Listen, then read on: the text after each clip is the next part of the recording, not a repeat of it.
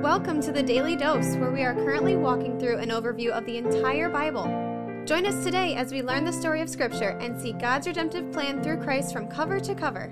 Let's listen to Matt Reisetter, Director of Christian Crusaders and the Cedar Falls Bible Conference. Today we're going to finish out Matthew 22. We're going to be in verses 41 through 46. Jesus has been sparring with the Pharisees and the Sadducees. They've been asking him questions, trying to trap him. Now, in today's text, he's going to ask a question of his own. Verse 41. Now, while the Pharisees were gathered together, Jesus asked them a question, saying, What do you think about the Christ? Whose son is he? So when he asks this question about the Christ, he's not talking about, What do you think about me? because they don't recognize him as the Christ. The Christ is the Messiah, the one who is prophesied to come, the one who is foretold and pointed toward in the Old Testament. He's saying, What do you think about the Christ, the Messiah? Whose son is the Messiah? They said to him, The son of David. Now, I can't say for sure that Matthew intends to make a point of this, but their answer is the correct answer. The Messiah is going to be the son of David, according to the Old Testament. You remember several devotions ago, we talked about how there were children in the temple who were calling Jesus the son of David, correctly identifying him as the Messiah. The crowds during the triumphal entry on Palm Sunday were referring to him as the Son of David. The blind men who he healed on Monday or Tuesday after Palm Sunday during Holy Week referred to him as the Son of David. All of them correctly identifying him as the one who would be the Messiah. Now, here we have the Pharisees correctly answering the question that the Messiah will be the Son of David, the descendant of David. It's just that they don't recognize Jesus as the Messiah, so they're unwilling to ascribe that title to him. But Jesus is getting at something different than just bloodlines and lineage. Check out verse 43. Jesus said to them, How is it then that David, in the Spirit, calls him Lord, saying, The Lord has said to my Lord, Sit at my right hand until I put your enemies under your feet? Now, verse 44 is a quote from Psalm 110. I went back in our archives in the Daily Dose. We did 450 episodes overviewing the Old Testament, and we missed Psalm 110, which is a little bit embarrassing because Psalm 10 is one of the most important messianic psalms and one of the most quoted psalms in the New Testament. In this psalm, David, King David, who wrote many of the psalms, starts the psalm off and says, The Lord says to my Lord. So the first time he says Lord, the Lord, that is Yahweh. That he's talking about God. The Lord says to my Lord, that's not Yahweh. That's using the term Lord to refer to somebody who is greater than David, which is strange because David's the king. There is no one greater than David unless we're talking about the Messiah who is to come, which is exactly what we're talking about. That's what this psalm, Psalm 110, is all about. So David says, God says to the Messiah, Sit at my right hand until I make your enemies your footstool. This is the psalm that Jesus is quoting to the Pharisees, who would have been very familiar with it here in chapter 22 of the book of Matthew. And Jesus is saying to them, David, when he wrote this, was inspired by the Spirit, and David calls the Messiah his Lord, one who has a higher, greater position than David himself. Verse 45, Jesus says, If then David calls him Lord, i.e., the Messiah, then how is he his son? So there's a sense in which the Messiah is the son of David, as all those people correctly identified him as prophets have told from long ago. And this is the familial sense, the family line sense, the lineage sense. Jesus, in fact, is a descendant of David. You could trace it through his father Joseph and his mother Mary. And that's exactly why we have the lineages that we talked about in Matthew chapter 1, which show that Jesus qualifies as the Messiah because he is a son of David, a descendant of David. The Pharisees knew exactly what Jesus was implying by talking this way. That in terms of descendancy, just to remind you guys who are skeptical about my true identity, David himself, one of your heroes, also called me Lord. Oh, and by the way, at the same time that he called me Lord, he also said that God was going to put my enemies under my feet. So, in other words, Pharisees, this is playing out exactly the way it was foretold. I am the Messiah, and you guys are on the wrong side of history. Verse 46 says, And no one was able to answer him a word. In other words, these guys are totally perplexed, which very likely adds to the indignation they have toward him. It says, Nor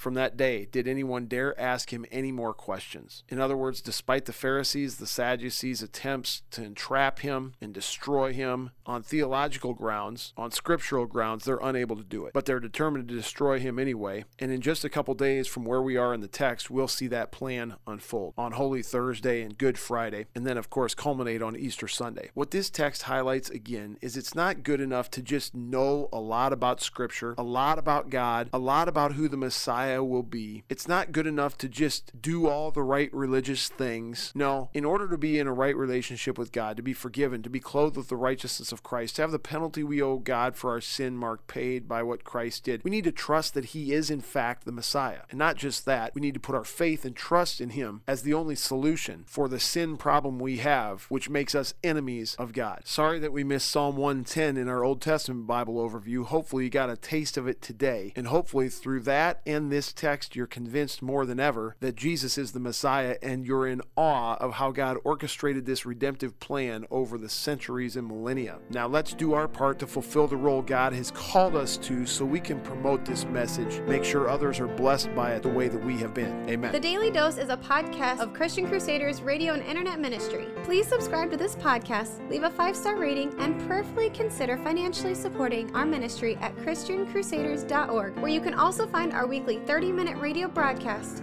which airs on stations around the world, and where you can listen to our Conversations podcast featuring inspiring interviews with interesting Christians. We also want to highlight two ministry partners. First is the Cedar Falls Bible Conference, whose conference videos and schedule of year round events and activities are available at cedarfallsbibleconference.com. And please consider joining us for their 101st annual conference on Saturday, July 30th through Saturday, August 6th in 2022. Second, if you or someone you know could benefit from an anonymous online Christian mentor, please visit issuesiface.com, which is provided by Power to Change Digital Strategies, our other ministry partner. Thank you for listening, and may God richly bless you.